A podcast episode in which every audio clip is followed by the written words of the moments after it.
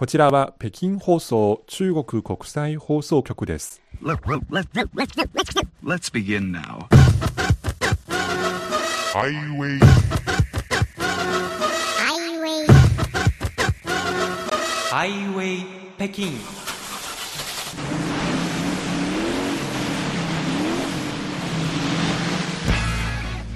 お聞きの番組はハイウェイ北京 CRI 中国情報ラジオです。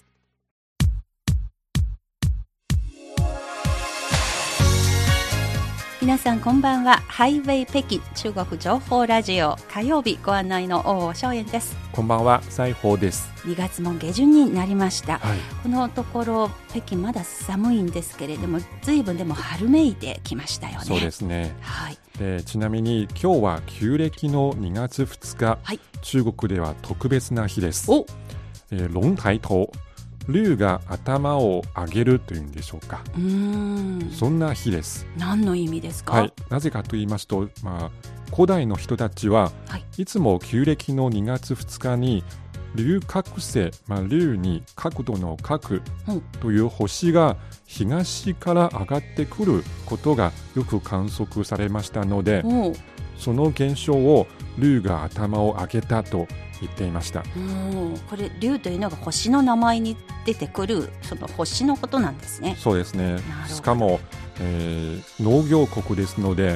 い。つも天気気候に気をつけて観察していますが、はい。いつもこの旧暦の2月2日から、えー雨が多くなることに気づきました、だから二十四節気で言いますと雨水が始まったわけですね、そうですね。はい、この二十四節気の中にリズムがありまして、えーぜひ近くですねそのリズムはどんなものなのか中国でどうやってこの二十四節気が誕生したのかということをめぐりまして、えー民族学者のあの観点などをこの番組でもシリーズで紹介させてもらいたいですのでどうぞ引き続きよろしくお願いいたします。はいということであの雨水の真っ最中からお届けする今日の火曜ハイウェイ番組のメニューをご紹介します。えーまずは週刊ニュースファイルそして後半は旬な話題今回も引き続き中国の救助隊がトルコシリアで活動するそして帰国したということをめぐってご紹介してまいります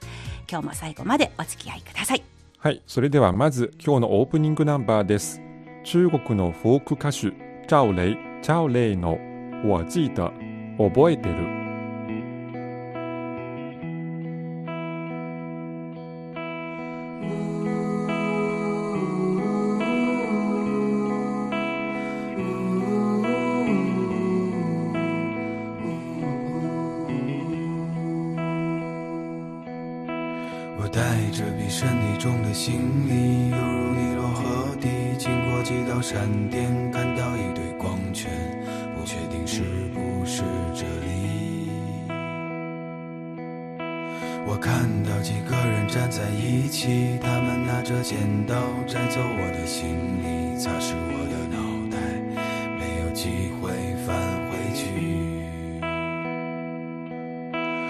到我听见一个声音，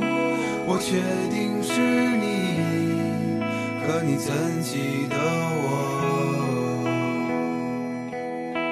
我带来了临界的消息，可我怎么告知你，注定是一场相遇？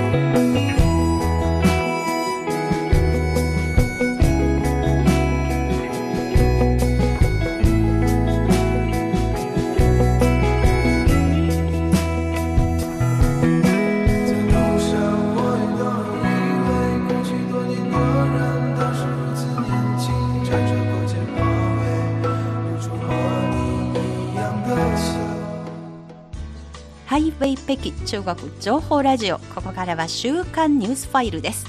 これまでの1週間中国の経済や社会などで起きた主な動きをピックアップしてお伝えするコーナーです。まずは産業と経済についてです。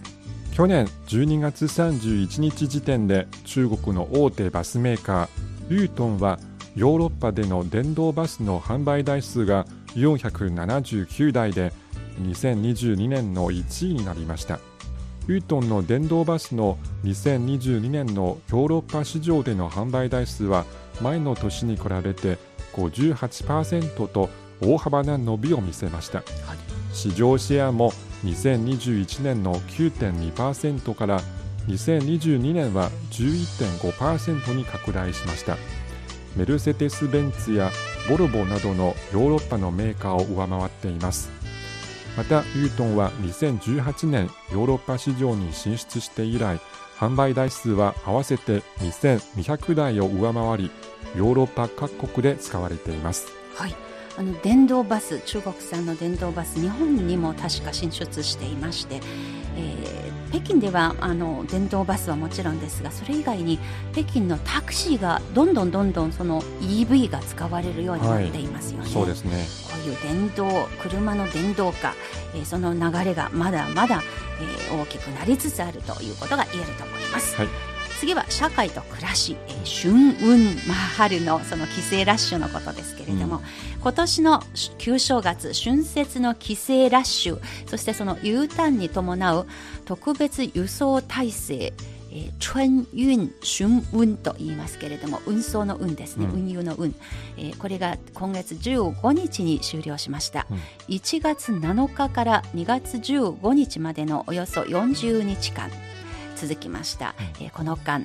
延べおよそ47億3300万人が移動したということになります。この輸送ラッシュの期間中鉄道など公共交通機関の旅客輸送量は、えー、延べおよそ15億9500万人に達し、うんえー、昨年の同じ時期に比べて50.5%の増加です、うん、で2019年つまりコロナの前の年に比べて53.5%まで回復したそうです、うん、まだまだ人数があの以前ほど多くはないということが分かりますが、はいうん、でそのうち鉄道の旅客輸送量延べ3億4800万人で2019年の同じ時期の85.5%、うんまあ、随分鉄道では戻ってきていますね。で、ね、民間航空の場合は、えー、延べ5521万4000人、うん、これは2019年の同じ時期の75.8%に相当するということです。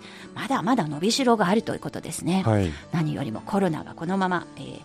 まあ、収束していくこと世界で収束することを心から祈っています。はい、はいで続いて中国人の初婚の平均年齢つまり初めて結婚する年齢です、はい、中国では現在までに多くの地方の民生部門が2022年度版の結婚関連の統計結果を発表しました。それによりますと各地で初婚の平均年齢が30歳前後にまで高まったことが分かりました、はい、また別の調査によりますと2020年における中国人の平均初婚年齢は28.67歳10年前の2010年は24.89歳ですので10年間で平均初婚年齢は4歳近く高くなりました。ちょっと早すぎるんですねその、うん、あの 遅くなるスピードが、はい、はい。専門家は、えー、こうした婚姻遅延という現象について、えー、ここ数年の中国の都市化レベルや経済発展レベルの向上と強い相関性があると指摘しています。経済発達地域では住宅価格生活費子どもの養育費などが高額であることが結婚適齢期の人々の結婚の遅延につながっていると分析されています。うん私もすごく晩婚でしたけれども、うん、私が30歳の時にはほとんどの人が結婚してたような そういう記憶がありますけれども、うん、もうもうそおそらくやっぱり都市化があの進むと非常にみんながリズムが非常にあの早くなる、はい、仕事が忙しく、うん、出会いすらチャンスがあまりない。そうです、ね、それも一つのあの背景かなと思いますね。はい。まあ、これが結果的に人口のピラミッドにも影響を及ぼすことですので、まあ、本当に、うんどうすればいいのかせこれあの経済が発達すればするほど世界の共通課題になるのかなということですね。はい。はい。次はサイエンスです。敦煌についてです、中国北西部に位置する甘粛省敦煌市では文化財保護の専門家が複数環境対応実験室。えーというあのラボですね。を利用して、土を主たる建築材料とする古代遺跡の保存についての研究を行っています。はいまあ、敦煌と言いますと莫高窟だとか、はい。シルクロード関連のあの壁画とか、仏画がいっぱいあるところですけれども、この土の遺跡を保護するために亀裂や浸水微粒子化などの発生原因や予防と修復方法を全面的に研究する必要があります。敦煌研究院は中国の文化財保護分野において初めての複数環境対応実験室というものを設立しました、えー2020年末から利用が開始したそうです、この実験室延べ床面積が3000平方メートル以上あります、えー氷点下30度から、えー普通の温度の60度まで、まあ、つまり幅広くたあの気温に対応することができる、で湿度も10%から90 90%までの幅があります、さらに、えー風雨雪、えー日照まああのさまざまな中国各地の四季の気候というものを再現することができます、はいこの実験室を使用することで現在甘粛省内のある石窟寺院の砂岩の風化メカニズムえそれからその防止と抑制技術の研究をほぼ終えることができたそうです、で次は世界遺産の莫高窟の保存に関する研究活動を実施するということになっていますが、い。まあ、いろんな方法とかいろんな研究結果ぜひこのあの文化遺産の保護に生かす生かされるよう祈っています。はい。はい。えー続いて鉄道です。中国が独自に開発した高温極寒高原などの特殊な環境に適応できる初めての中量旅客輸送つまり片方向の旅客輸送能力が1時間に1万から3万人を輸送できる中量旅客輸送のモノレールシステムの車両がこのほど南西部の重慶市でラインオフしましたこの車両は途半能力つまり坂を登る能力が高くえー旋回半径が小さいという特徴があります、うん。最高運行速度は時速80キロです。はい。定員は1両あたり136人で乗客数に対応し編成の数を柔軟に変更できます。はい。また車両は炭素繊維複合材料、えー牽引とブレーキの一体化列車制御システムの融合電動ブレーキなどの先端技術を採用していてえ車両の軽量化を全面的に実現しています。車両の軸重はわずか9トンです。これによってモノレールの敷設の土木工事量は15%ほど減少すると見込まれています。うん。あの自然環境の厳しいところでもモノレール走れると。はい。そういうニュースですね。はい。はい、土木工事の量を減らすことができる。これは、まあ、自然環境にも良さそうなそういうあのイメージですよね。はい。ぜひ成功してほしいと思います。はい。以上今週の週刊ニュースファイルのコーナーでした。では一曲お聴きください。中国のシンガーソングライター陳碧チェンビーの歌で火車列車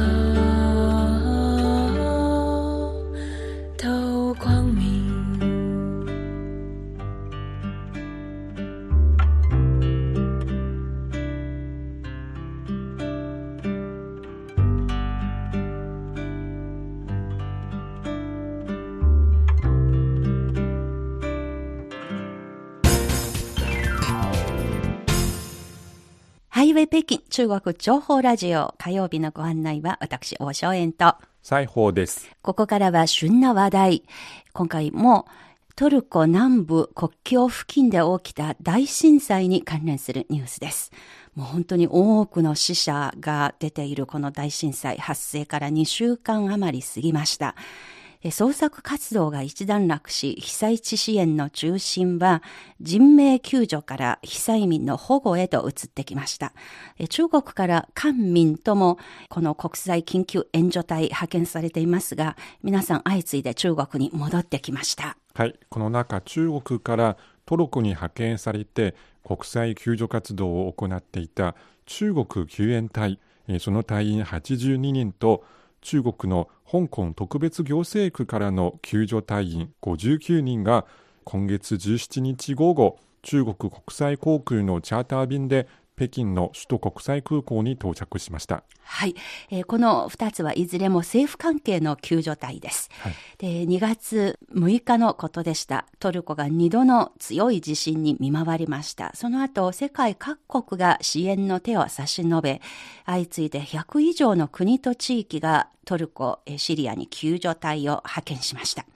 中国の多くの救助隊も地震の被災地に救援に駆けつけました。はい、中国の外交部の発表によりますと中国政府の救援隊と中国香港特別行政区政府から派遣された救援隊のほかに中国国内の17の民間の救助隊合わせて441人が被災地に赴き救援活動に当たっていました。はい、もう総勢500人以上の救助隊員が現場に駆けつけたということになります。はい、えーところで災害救援の中では普通はさまざまなレベル分けがあるようですね。そうですね。はい今回、中国災害防御協会地震応急救援専門委員会の関係者で、えーさらに中国国内で災害情報サービスセンターというボランティア組織を立ち上げている責任者でもある角南氏という方がいますが、格差によりますと、国際救援にランクがあります。私が経験した国際救援の中で、今回のトルコ救援は最高のランク、最大の難度のものになるはずというあの経験者の話があります。つまり、なかなか助けにくい、捜索しにくいと、そういうことですね。そうですね、はいえートルコでの最高ランクの災害救援ですのできっと困難も多いだろうと思いますね。そうですね。はいまあ中国にとりましては、あまり豊富な海外救援の経験があるわけではありませんので、で、今回トルコ救援に赴いた、まあ中国の民間の緊急救援隊の中には、一番多いチーム、青空救援隊、まあ、ブルースカイレスキュー隊という、あの、組織ですけれども、はい全国23の省の103チーム、えーブルースカイというのが各省自治区直轄市に自分の分隊というものを持っていまして、はいまあ、23から人を派遣しました。なんと総勢290人もいるようですね。はいで彼らは、まあ、トルコのマラティア、アデヤマン、カヘラマンマラシュという3つの被災地でうん7日間連続して頑張りました。はい。えー延べ380棟、えーそしておよそ18万平方メートルの建物を捜索したそうです。はい。で、どこが一番大変だったかと言いますと、装備不足。あこれが救助現場でブルースカイレスキュー隊の隊員たちがぶつかった一番の困難だったそうです。はいで、あの、葬式の方は王毅さんと言いますが、王さんが言うには、まあ、臨時調整便に乗って現地に赴いたため、あの、チームが出発時に携行した装備は、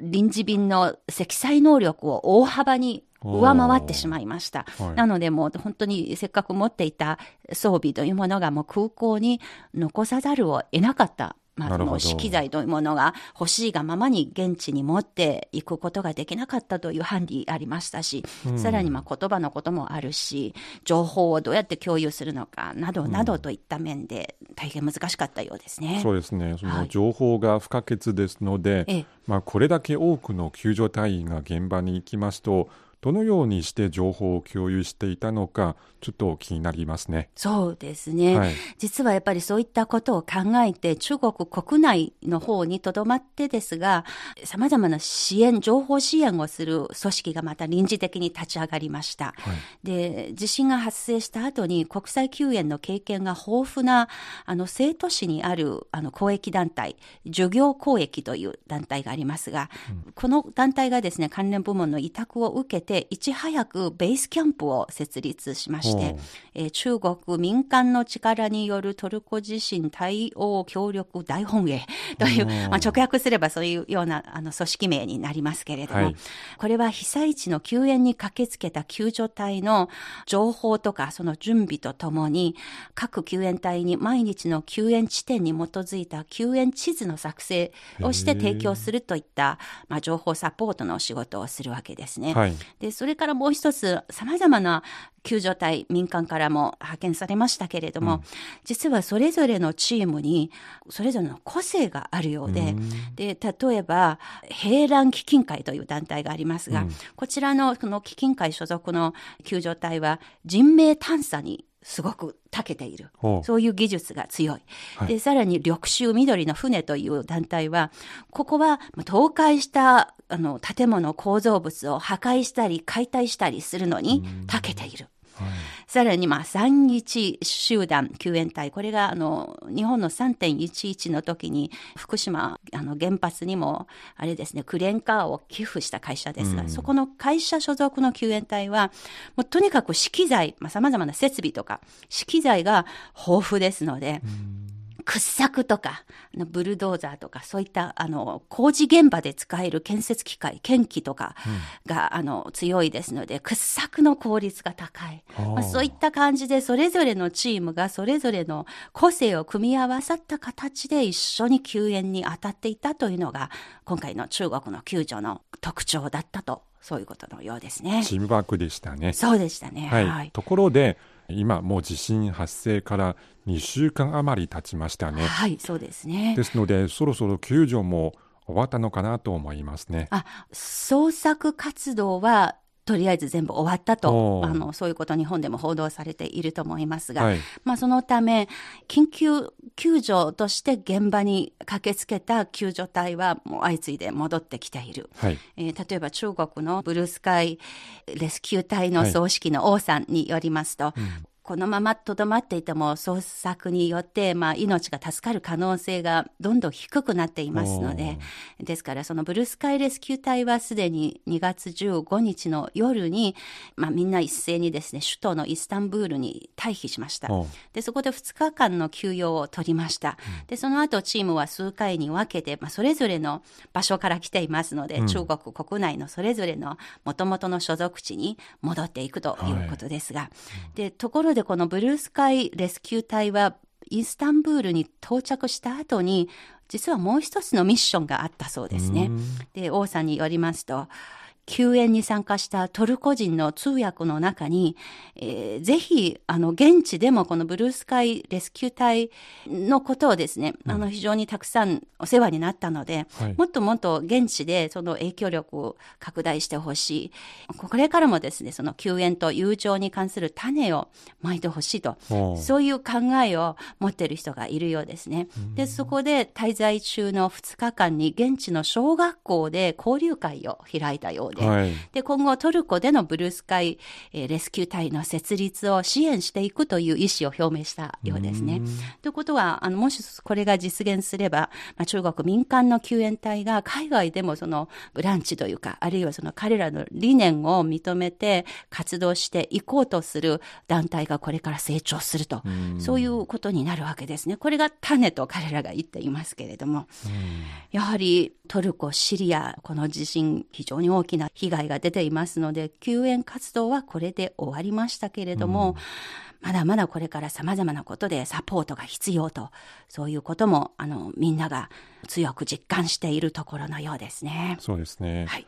今回中国は各国と一緒にあの国際救援を行ったわけですが、はいでそもそも中国の国際緊急救援ということの歴史はまだそれほど長くないようですね。そうですね。はいこれは先週の番組でも少し触れましたが、実は中国の国際緊急救援の歴史、もう今世紀に、21世紀に入ってからのことです。あで、最初のナショナルチームは中国国際救援隊。これは、まあ、あの3.11の時は大船渡市で活動したチームの名前ですね。はいこの救助隊2001年に設立されました。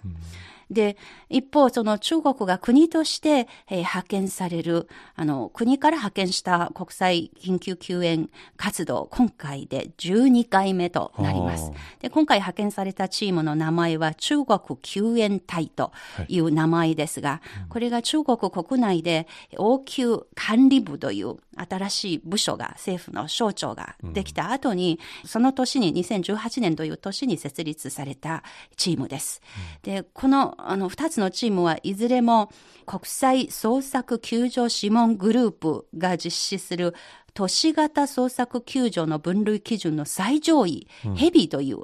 名前だそうですが、そのヘビーの認証を受けた国際捜索救助隊となります。まあ、つまりわずか20年そこそこの歴史の中で中国が世界最高ランクの国際捜索救助の資格を持つチームが2チーム持つようになると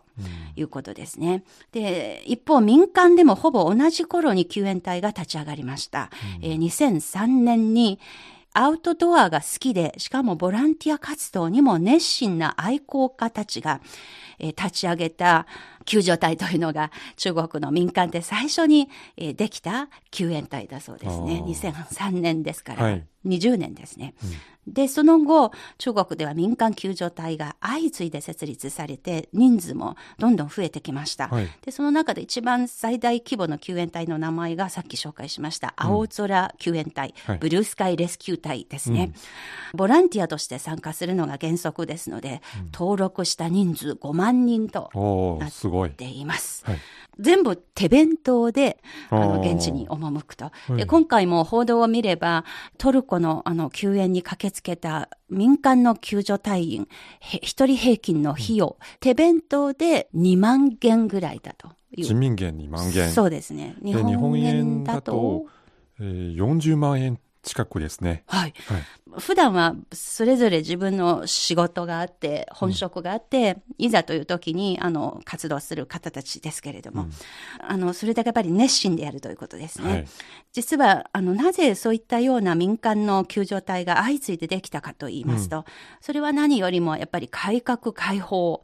などによって中国の経済が伸びてきたことですね。はい。で、2001年以降、まあ、その年に WTO に中国が加盟しましたけれども、その後、まあ、中国が高度経済成長を続けてきました。で、それに伴ってアウトドアを含む人々のレジャーが随分多様になってきました。はいまあ、そうした経済、社会的な背景に加えて、えー今中国ではソーシャルメディア、まあ、スマートフォンが非常に増えています。スマートフォンの数、9億5千万人のユーザー。で、そしてソーシャルメディアの利用者数、3億人。で、これがやっぱりボランティア組織の、あの、拡大には非常に有利な、あの、ハードウェアとしては非常に有利な条件ですね。まあ、こういったことがボランティア組織がどんどん拡大していく上での追い風となっていると、そういうことが言えると思いますね。そうですね、はい。えーそういったボランティア活動の中で組織化とか、まあ、異なった団体とのチームワークが大事だと思いますが、はい。で先ほど松園さんのお話の中にも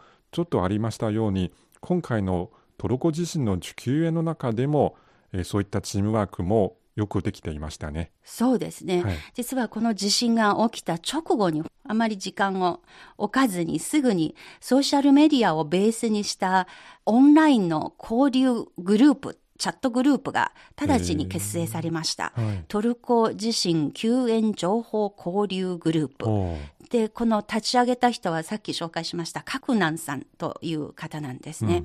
この方は実は国際人道支援の分野の権威である国連人道問題調整事務所にも3ヶ月間勤務した経験がある方でつまりまあ世界的なやり方にも精通している方ですね。彼が中心にこの団体が立ち上げた後に、まあオンラインでのバーチャル空間ですけれども、はい。で、すぐにですね、3日後にライブ配信を行いました。どうやってトルコ・シリア地震を救援するのかということがテーマで、はい。で、5000人の聴取者を引きつけたそうです。で、彼が言うには、このライブ配信を行う目的は、資格のない、能力のないボランティアを拒否するためのもの。つまり、どなたも現地に駆けつけて、気持ちだけがあって、ん能力がない人はお断りだよ。あーどれだけ大変なものなのか知っていますか、それを知らせるためのライブ配信。だったそうですね。はい。まあ、私がそこで印象に残ったのは、賀来さんは、まあ、世界で国連機関で働いた時の経験というのを学んできたことを中国に持ち帰って、そしてボランティア組織を立ち上げて、その経験を中国国内で多くの人に知らせて、さらにそれをもって世界に還元していくと、まさにそういったことを彼がやっていると、そういうことですね。うんまあ、世界にお世話になったので、今度は中国が世界に貢献していく番ですと。そういう自覚がやっぱり彼をはじめ、大勢のボランティアたち、えーボランティアの救助隊員にはあったんじゃないかと私は思ってます。はい、中国でのボランティア活動と言いますと、えー2008年の四川大地震が起きた、その年が中国でボランティア元年とも言われていますね。はい。その時の影響とか、もしかしてあるかもしれませんね。そうですね。はいそれは、あの、確かに、あの、言えることです。あの、賀来さんをはじめ、今回トルコ、シリアに駆けつけた関係者の中には、2008年の四川の、あの、大地震の現場でも救援活動に参加した人が随分いたそうです。はい、実は当時、四川に駆けつけた国際救援隊、救助隊の中には、トルコ人の皆さんの姿もあったこと、はい、中国の皆さんよく覚えてますので、ですから自然災害を前に国境なんてありません。まあ今度は中国の出番ですと、そういう気持ちを抱いて駆けつけた救助隊員が随分いたようですね。はい、で、それから、あの、被災地に赴いていないんですけれども、捜索活動を情報面でサポートし続けているボランティア、中国国内にも大勢いますね。はい2月11日のことでした。今後の再建支援に着眼している団体、これが中国の民間の公益基金を中心に立ち上げたものですが、直訳すれば、中国民間による国際人道援助協力プラットフォームトルコ・シリア地震という名前ですが、これが今後の、まあ、緊急支援のほかに被災被災地の人々の生活支援、復旧、復興活動に参加する意思のある民間人とか民間の団体に情報などを、あの、資金も含めてですね、これを提供していく、そういうプラットフォームだそうですね。はい、まあ、つまり総じて言えばやっぱり困った時の助け合い、これ日本でよく言われている言葉ですが、国境なく中国もそうですし、いろんな国の人たちもやっぱりどこかで困っている人がいるので、私たちできることをああの、やり、やりたいと、えーその気持ちにえー寄り添っていきたいと、これが本当に世界のどこの国にも共有されている気持ちで、中国はこの経済なが発展する中で、海外に出ていける経済力のある人たち、団体たちとかがどんどん増えていますので、やっぱりあの責任ある大国というか、その責任ある一個人のそういう姿勢が後ろにあって、今回のこのたくさんの人が現地に駆けつけて救援したことの背景じゃないかなと私は見ています。はいちょっと長くなりましたが、今週の旬な話題でした。ハイウェイ北京お楽しみいただけているでしょうか？この番組はポッドキャストそして CRI 日本語部が運営しているスマートフォン向けのアプリカンカン KANKAN のカンカンでもお聞きいただきます。ぜひそちらの方も合わせてチェックしていただければと思います。それでは今日の番組ここまでのご案内は私大正円と。西宝でした。それでは皆さんまた来週